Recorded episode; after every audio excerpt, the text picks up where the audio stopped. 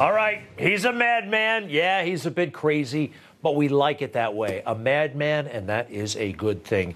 It actually, once he's president again, as is my hope, will keep us safer, just like it did when he was president, and just like it did when other people that our enemies thought were a little bit crazy. Um, it helps us. There's actually a theory. It's called the madman theory.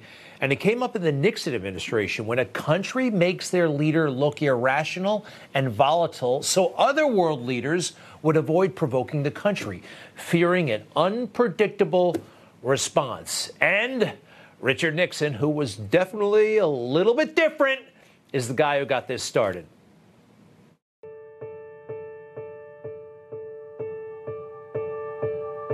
Nixon called it the madman theory.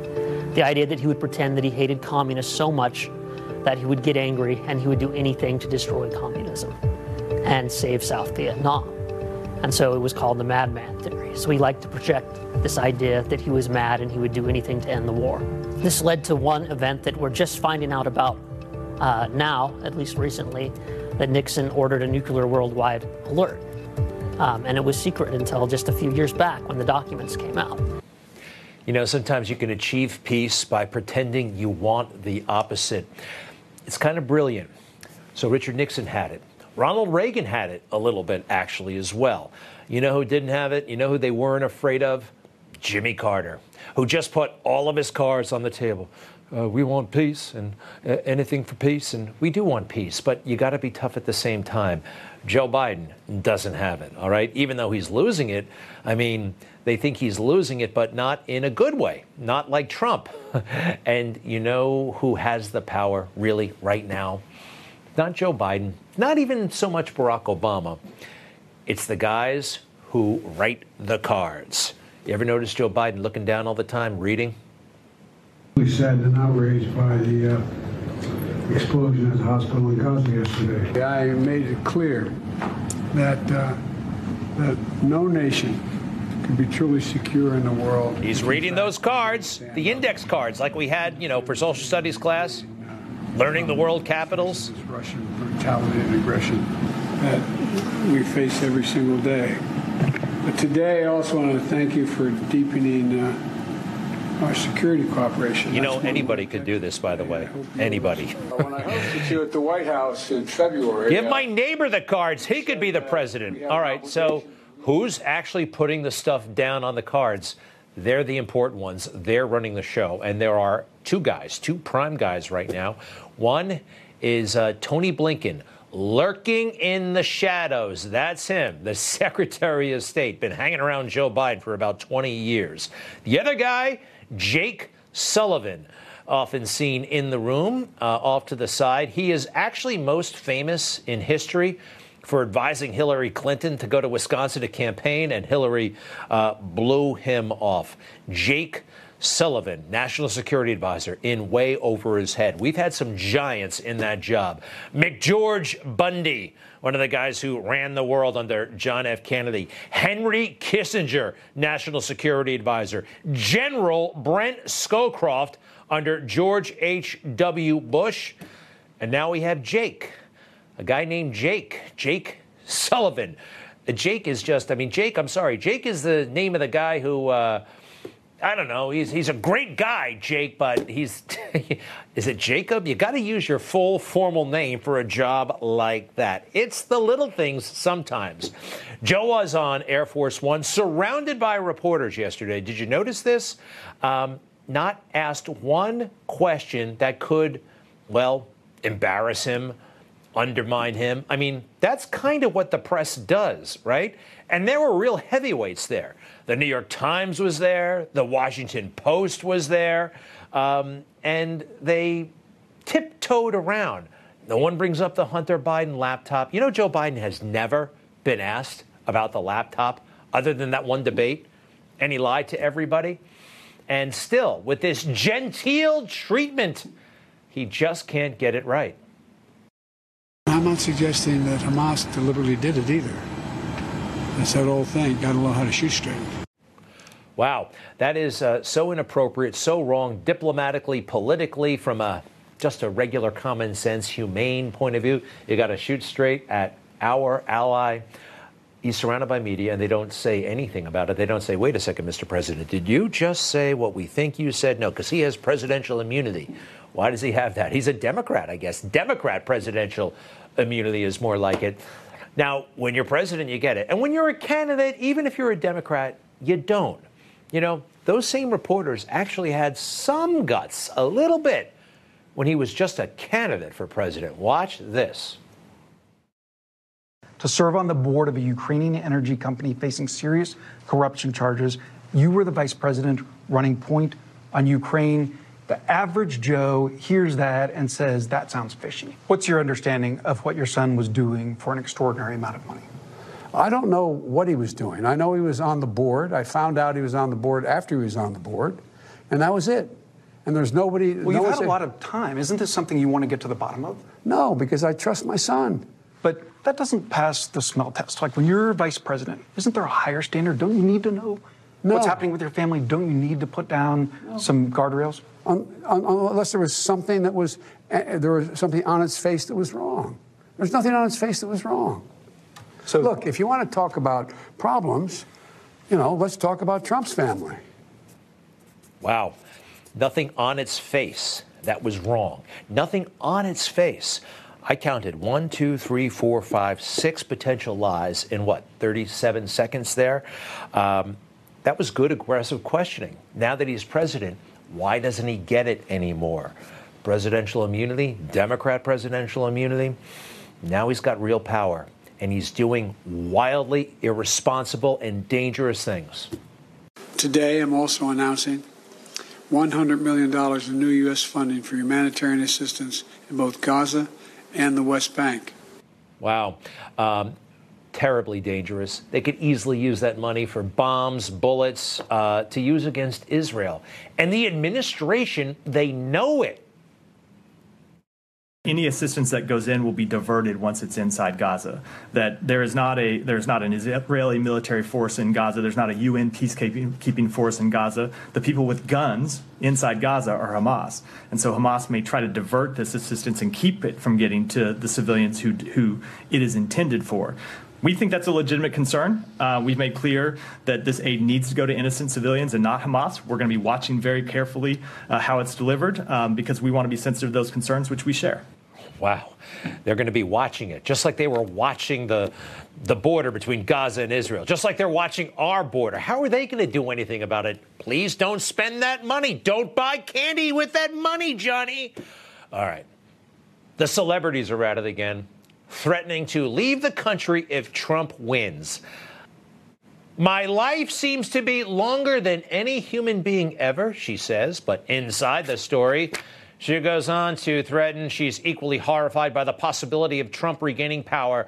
I almost got an ulcer the last time, she said. If he gets in, who knows? This time I will leave the country. Now, lots of politicians, lots of celebrities promised us they were going to do that the last time. They didn't. I'm actually really surprised to hear this, though, from Cher. She should love President Trump. I know a few things about Cher.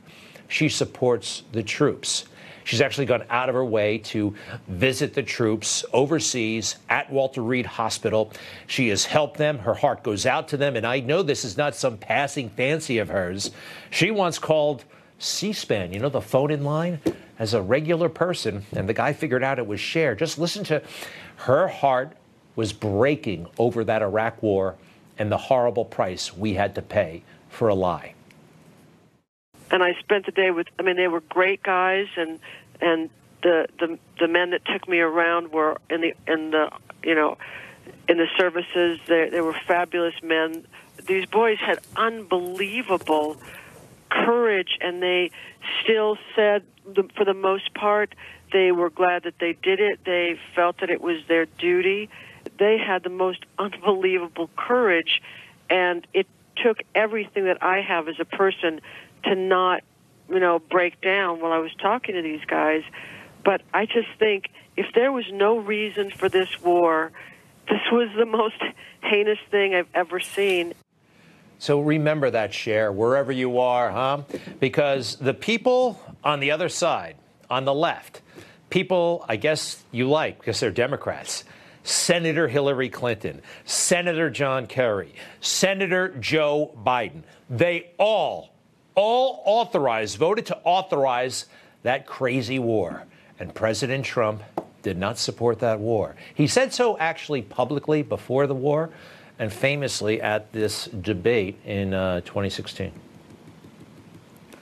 Obviously, the war in Iraq was a big, fat mistake, all right? Now, you can take it any way you want, and it took it took Jeb Bush, if you remember at the beginning of his announcement, when he announced for president, took him five days. He went back. It was a mistake. It wasn't a mistake. Took him five days before his people told him what to say. And he ultimately said it was a mistake. The war in Iraq, we spent $2 trillion, thousands of lives. We don't even have it. Iran is taking over Iraq with the second largest oil reserves in the world. Obviously, it was a mistake. So George Bush made a mistake. We can make mistakes, but that one was a beauty. We should have never been in Iraq. We have destabilized the Middle East. If you hate war and love peace, Donald Trump is your man. I know for some people he's tough to take. They don't like the style, they don't like the tweets, they don't like this, they don't like that. I don't like getting into foreign wars with no intention of winning and just having them go on and on and on, and people get richer and richer and richer. I like making peace, and sometimes you have to make peace with your enemies.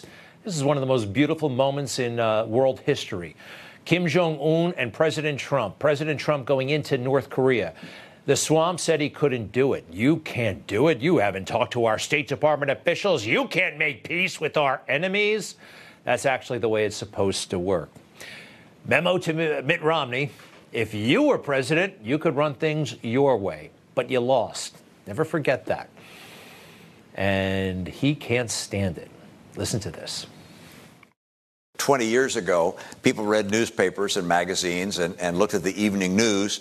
Those things were all carefully vetted uh, in, in, most respects uh, by editors, fact checkers, and so forth.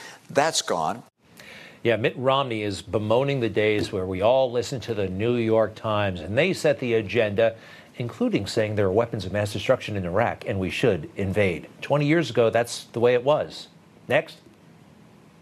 If I have a really crazy crackpot theory, just absolutely completely wild out there, I can put it out there and get millions of hits. I can get a lot of people seeing it. Well, that was not possible.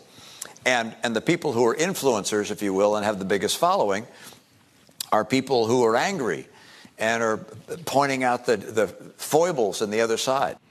Has he seen the border lately? Has he seen transgender people hanging around schools during reading hour and recess? Those aren't foibles. Those are issues. Those are forces that are threatening our very existence. It's okay to be angry, all right? It is.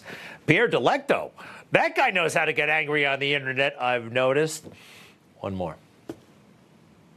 Politics itself has become more of a performance art. I mean, President Trump, for instance, I mean, what is he good at? Uh, his background was performing. He was on TV, he was a WWF owner, and, and uh, would go out there with the wrestlers and so forth. I mean, that's what he did, and that's what has given him the prominence that he's received. He really is a fool. he doesn't even do his homework. That's all President Trump did.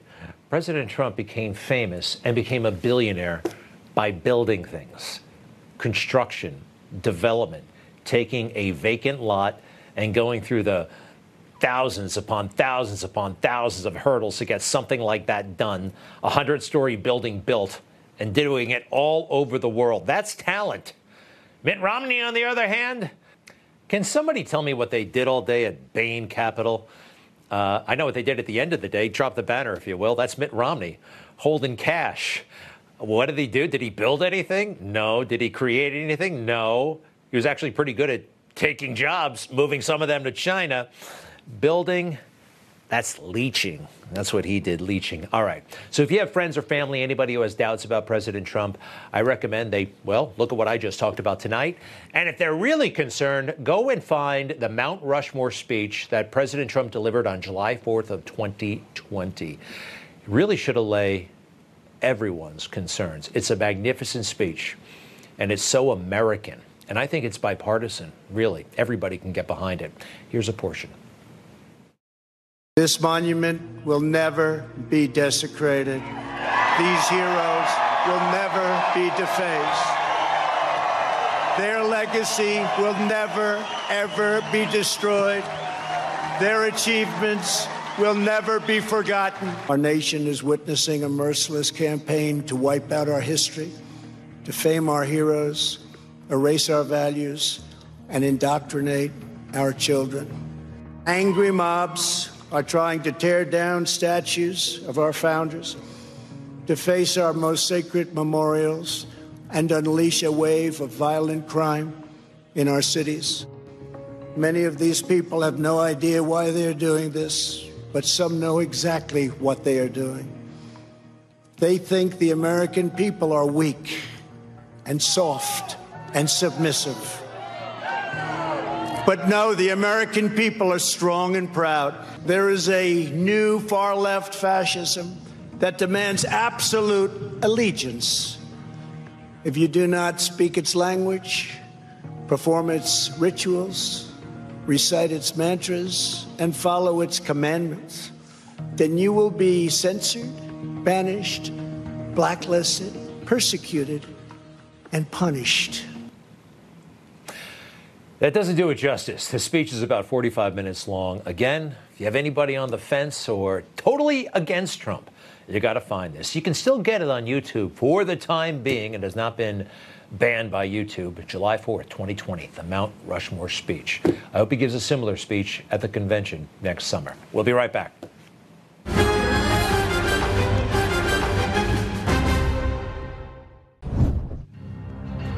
The Students for Justice in Palestine. Does that sound somewhat benign? It's not. It is pro violence and it is anti Jew. And they've been fomenting uh, strife all over the country on university campuses and beyond. They literally advocate violence. Take a look at this. Senator Josh Hawley uh, was talking about them on the Senate floor, wants to condemn them. Uh, their mission statement yeah, they can engage in violence. Their moral obligation to be in solidarity with the dispossessed, no matter the pathway to liberation they choose to take. This includes violence, and they are on. I think about 200 at least college campuses throughout this country. Dan Diker joins us from Jerusalem, Israel. He is the president of the Jerusalem Center for Public Affairs. I've been hearing about this group for over the past couple of weeks. I, uh, I heard you on Mark Levin, sir. Excellent job. Welcome. How are you and how are things over there right now? Uh, well, if I said we were fine, everything was perfect, uh, I, I, wouldn't be telling you the truth. We're we're on a war footing here. This is the deepest strategic existential crisis that the state of Israel has uh, experienced, has faced since its founding in 1948. We are surrounded by the Iranian regime. The Iranian regime is the regime that undertook this massacre about 10, day, uh, 10 days ago with the help of their Hamas operatives, the global jihad. We have uh, at least 1,400 people murdered, which is commensurate with 50,000 Americans. That means 11 9 11s in one day. Uh, my children are all in the Army, sons in the Special Forces. Uh, but you've got a very united Israeli body politic. The public is united. That means Jews, Christians, Muslims, Israelis of all shapes, ready to defend this country the size of the state of New Jersey against an enormous Iranian regime monster and their uh, and the night of the living dead called the Hamas. Well, we are with you, and uh, perhaps I know you need all the friends you can get right now. Uh, but Joe Biden came yesterday, and I'd like to get your assessment of the visit. How is it going down, actually, in Israel? Well, there's a deep appreciation for President Biden's uh, personal commitment to Israel, not only his position as, as uh, commander in chief of the free world, but uh, it's very well known in Israel that President Biden uh, has been a profound friend of the state of Israel since his days in, uh, as a, uh, a young politician in the state of Delaware. And uh, everyone is very much grateful that this is the first time President of the United States has ever visited the state of Israel in wartime. And I think that uh, his his commitment and his presence here sends uh, a signal to uh, the many enemies uh, of uh, the state of Israel and the Western Alliance. Number one, uh, the mullahs in, in the mullahs in Iran, in Tehran. Um, the fact that there are air, the, the USS Ford, USS Eisenhower, there are many uh, U.S. Uh, warships in the area.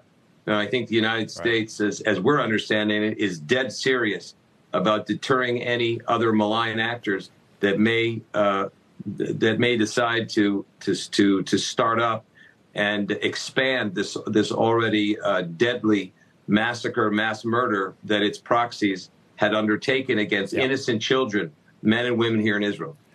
It's important that uh, you have American support. I will tell you, though, we're very concerned about Joe Biden and how he seems to be coddling the far left, which is uh, virulently anti Semitic, as you know. And uh, this $100 million uh, to Hamas, uh, potentially Hamas, we're not sure where that money is going to go. We're deeply concerned about that. Perhaps you can tell us a little bit about, though, this um, uh, the Students for Justice in Palestine, again, I think most of the people, if they hear it, they won't realize, oh, that just sounds like a club. It's not like any club that should be allowed on any campus in America. Well, it's not a club at all, uh, Greg. It's a crusade, and it's a it's a front group for the global jihadi Hamas movement. People think mistakenly that Students for Justice in Palestine. It sounds so positive and benign, as you said in the opening, but it's actually uh, you know the language is as deceptive as the Soviet playbook under Stalin or the Nazi disinformation or Iranian regime disinformation. That's exactly what it is. This is a this is a malign group of actors in over 250, could be close to 300 campuses across the United States, including NYU, very close to where your uh, studios are. Uh, these are cheerleaders for Hamas mass murderers. There's no other way to say it. These people are not interested in, in helping um, Palestinians. These people are dedicated to massacring Jews. That's the way. It, that's why I wrote the report back in 2018 because it was one of the greatest deceptions in modern political history. And the fact is that university presidents, uh, you know, throughout the Ivy League and, and other great school, great uh, uh, institutions of higher learning, that they countenance these people is absolutely intolerable for the cause of, of higher education in the United States. These people, these people incite violence. They're anti-Semites. They hate Christians, and uh, they should not be. They, they should not be covered. Their their malign activity, which encourages violence, uh, both rhetorical and physical violence against Jews and other friends of Israel, uh, should not be allowed on campuses anywhere. Well, it's amazing.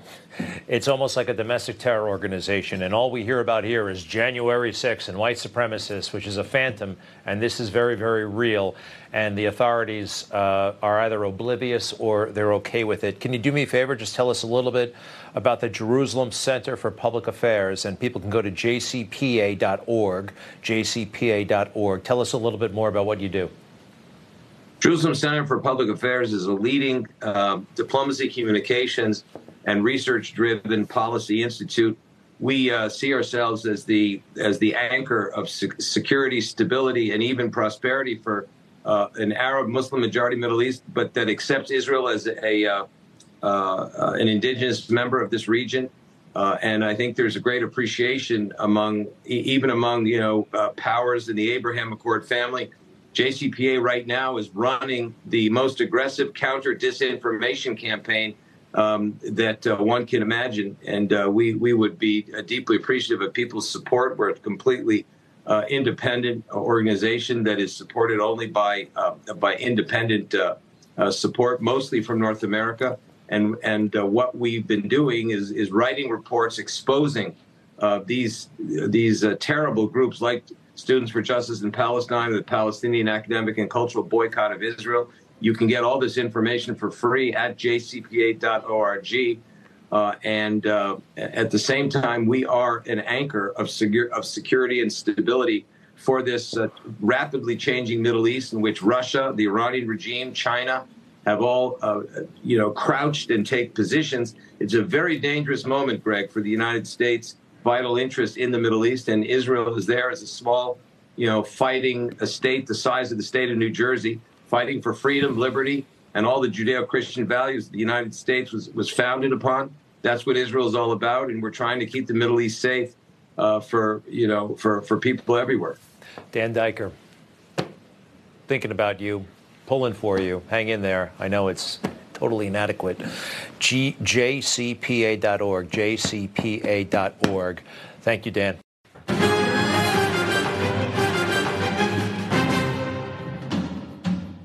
This country was made by tax rebels, freedom fighters, gold seekers, believers, lovers, and true patriots. We're Newsmax, and we're their heirs, and so are you. Newsmax TV, real news for real people. Members of his cabinet.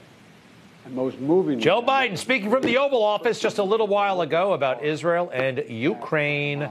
Uh, I think he should speak every night at 10 o'clock because Sleepy Joe, he could help a lot of Americans fall asleep. Uh, it really wasn't all that. Talked about the necessity to continue the war in Ukraine. And he said that we can never equivocate in our support of Israel, although he equivocated a lot last week. Two days went by. He didn't talk about anti Semitism. He didn't talk about Iran, didn't talk about anything. I found that rather evasive, maybe even equivocal.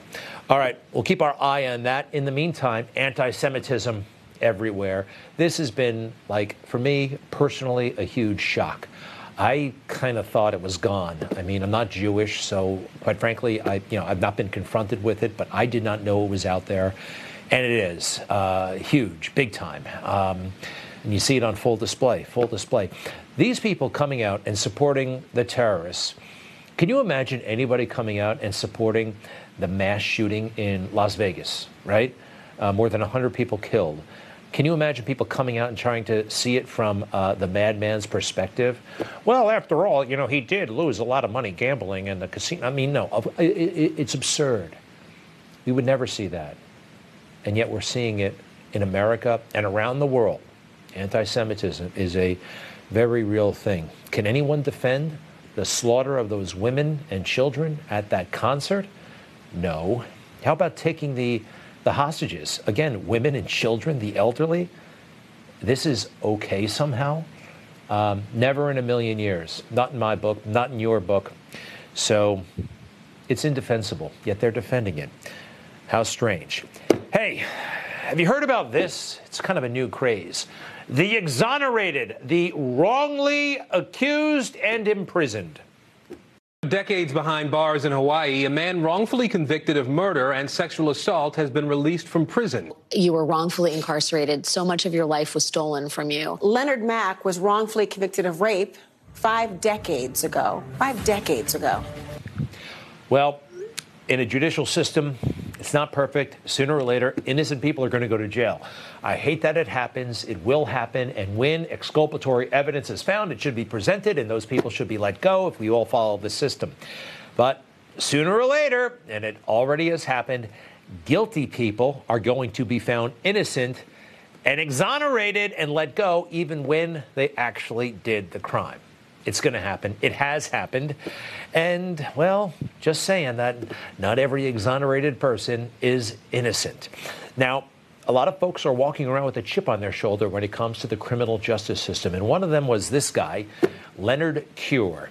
Now, he actually spent more than a dozen years in jail. Uh, for assault and other offenses. And later it was found, well, they, uh, they made mistakes in the investigation and uh, it was all thrown out and he was released. He was released.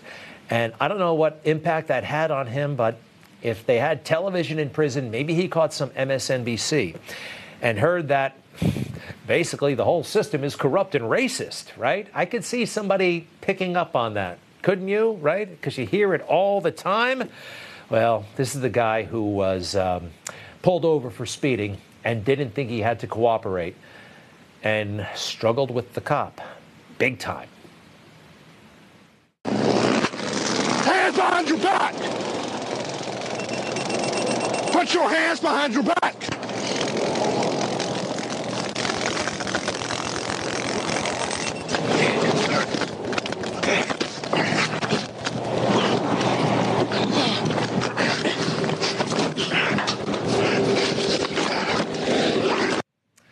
I showed this last night, but I quite frankly didn't let it go far enough because that guy really does put him in a chokehold. Mr. Cure puts the officer in a chokehold, and he seems to be moments from dying, possibly having his neck broken.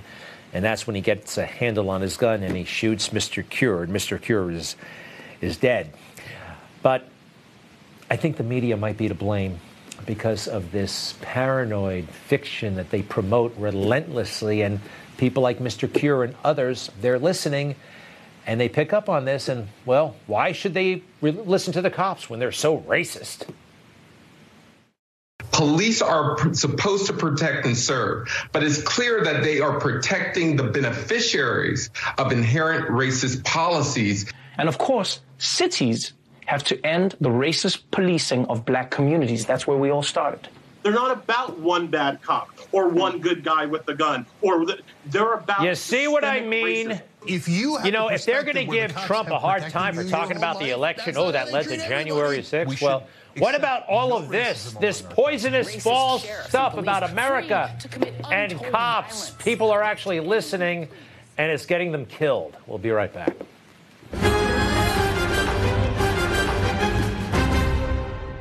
Newsmax. Shoots it straight. No talking down to me. Don't tell me how to think. Don't tell me how to think. Don't tell me how to think. I trust Newsmax. Newsmax. They don't tell me how to think. They let me decide. Real news for real people. So, uh, anti Semitism all over the place. I was so naive. I thought, I didn't think this was a problem, but it's a huge one. And it's being driven in part, especially on campus, by the diversity, equity, and inclusion movement. You've heard about that, DEI, right? It's everywhere. Everything DEI must be good, right? Uh, wrong. We go to De Anza College. It's a, uh small school in Northern California, and a wild episode of, well, you name it, reverse discrimination and uh, anti Semitism fueled by DEI. A special piece in today's New York Post by Tabia Lee. I was a DEI director, and DEI drives campus anti Semitism. Tabia Lee joins us. She was the DEI director at that college. She is no longer. She was fired, but we suspect we know the answer why, and so does she. Tabia, welcome. Great piece. How are you? Thank you, Greg. I'm happy to be here. So let me ask you first. You were hired as a DEI director, diversity, equity, and inclusion director. What was your objective at that school? What did you want to do? So, uh, Greg, um, speaking back on De Anza Times, um, which it seems so long ago now, it's been since June that I was released from there. Um, I was hired as a faculty director for an Office of Equity, Social Justice, and Multicultural Education. And um, what I wanted to do was what they hired me to do, uh, which was to lead a campus wide transformation around the topics of uh, equity, social justice, and multicultural education. But what I came to see, Greg, is that there was a different operating definition of social justice. I was working more from what I call a classical social justice perspective. And at De Anza College, there were a few loud but um, um, vocal individuals uh, who were working from a critical social justice perspective. And it's that critical social justice perspective that we see as the default in so many of our California community colleges and throughout the nation. And it is what's fueling the anti Semitism that we see, um, you know, on our private and public universities. You use the word critical and critical race theory, critical, like if in this context, and I've never actually boiled it down. How does critical change the equation, that word? What does it mean in this context? Yes. So a critical social justice approach is very different from a classical one. Most of us, when we think of social justice, we're thinking of the classical social justice approach. That's where we talk about human agency and free will and equality of opportunity. Uh, but a critical social justice approach is one that really centers the check boxes of identity uh, around race and gender. Um, it pits all of us against one another and, and puts us into these boxes of either being oppressors or oppressed or victims or oppressors. And um, it really does focus on a lot of uh, anti whiteness. Um, they focus on this version of white supremacy that's not like what we usually think of. Most of us, when we hear white supremacy, we think of, you know, the KKK and white national socialists, right? Um, that's been the common definition, but these people are talking about something completely different. They're talking about personality qualities and characteristics, uh, things like being on time, being objective, um, um, looking at the written word, having setting an agenda for meetings. All of those things are considered white supremacy to the critical social justice ideologues. And it's so sad to see how they're influencing our students, um, how they're influencing our communities, and how this perspective has been pushed through um, and gotten so much traction uh, with so many colleges and universities and even our civic organizations and houses of worship at this time. So you're you're there, you're trying to do the right thing, and then it seems like you're confronted with the anti-Israel, anti-Jewish kind of mentality uh, that goes part and parcel with this. Tell us what you observed, and were you surprised?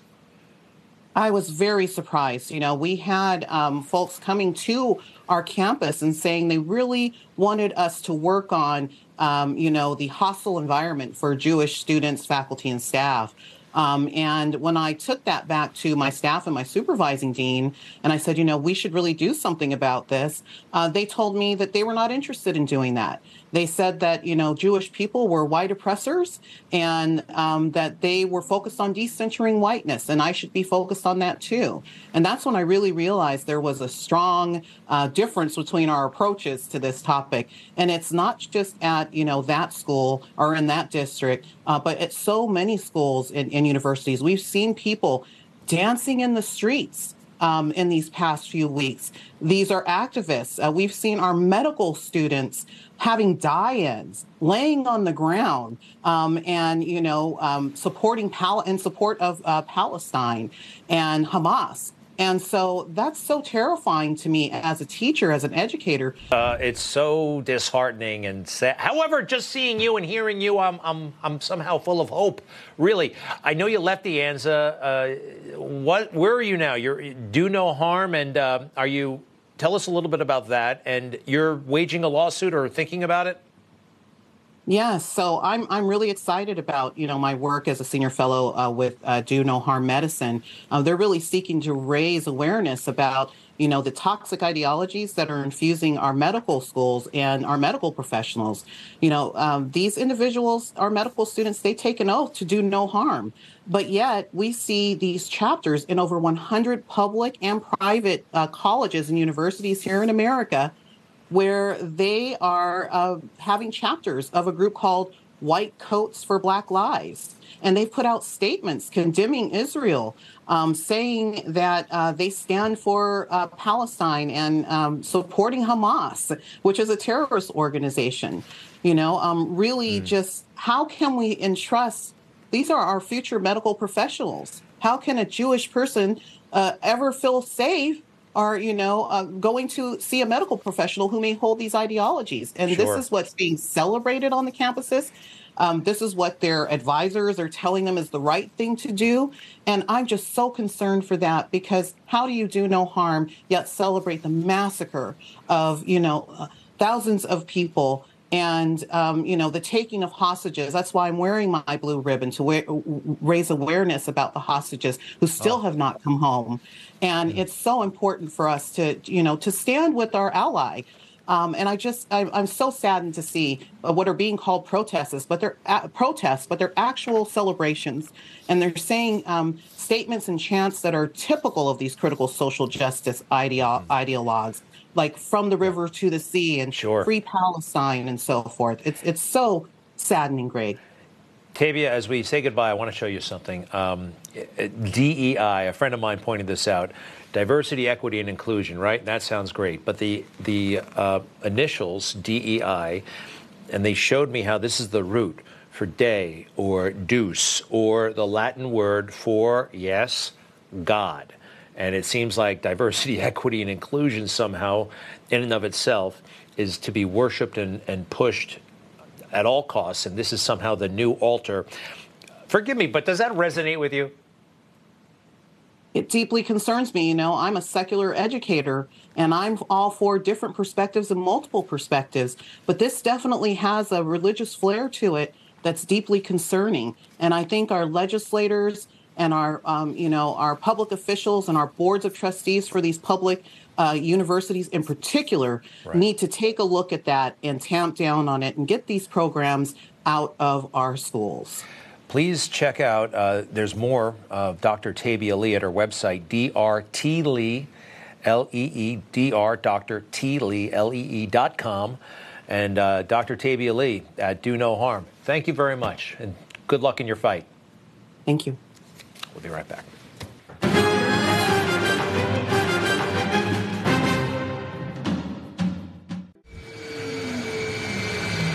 Okay, welcome back to America, Joe. Coming down the short steps, Air Force One, Andrews Air Force Base.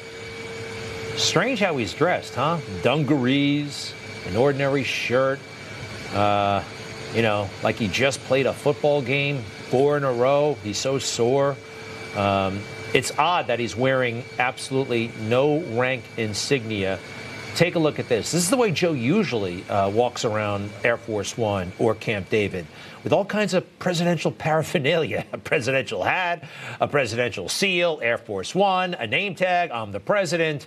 Uh, kind of like he really, really wants to convince maybe even himself that he's the president of the United States. It's pretty wild, though.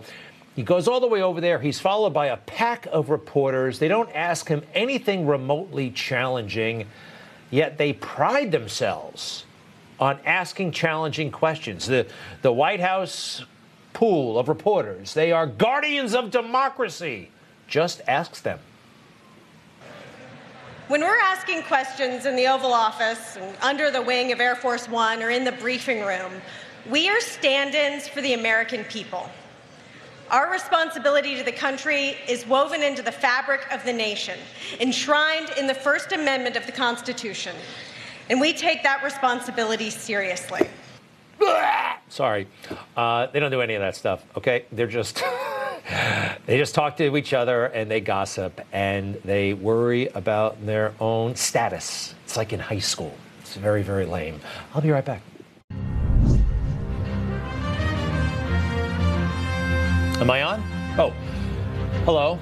Uh, Joe Biden did the same thing tonight before his big speech. Good evening. Anything you need to know about TV, Joe, give me a call. Thank you very much. I'll see you tomorrow.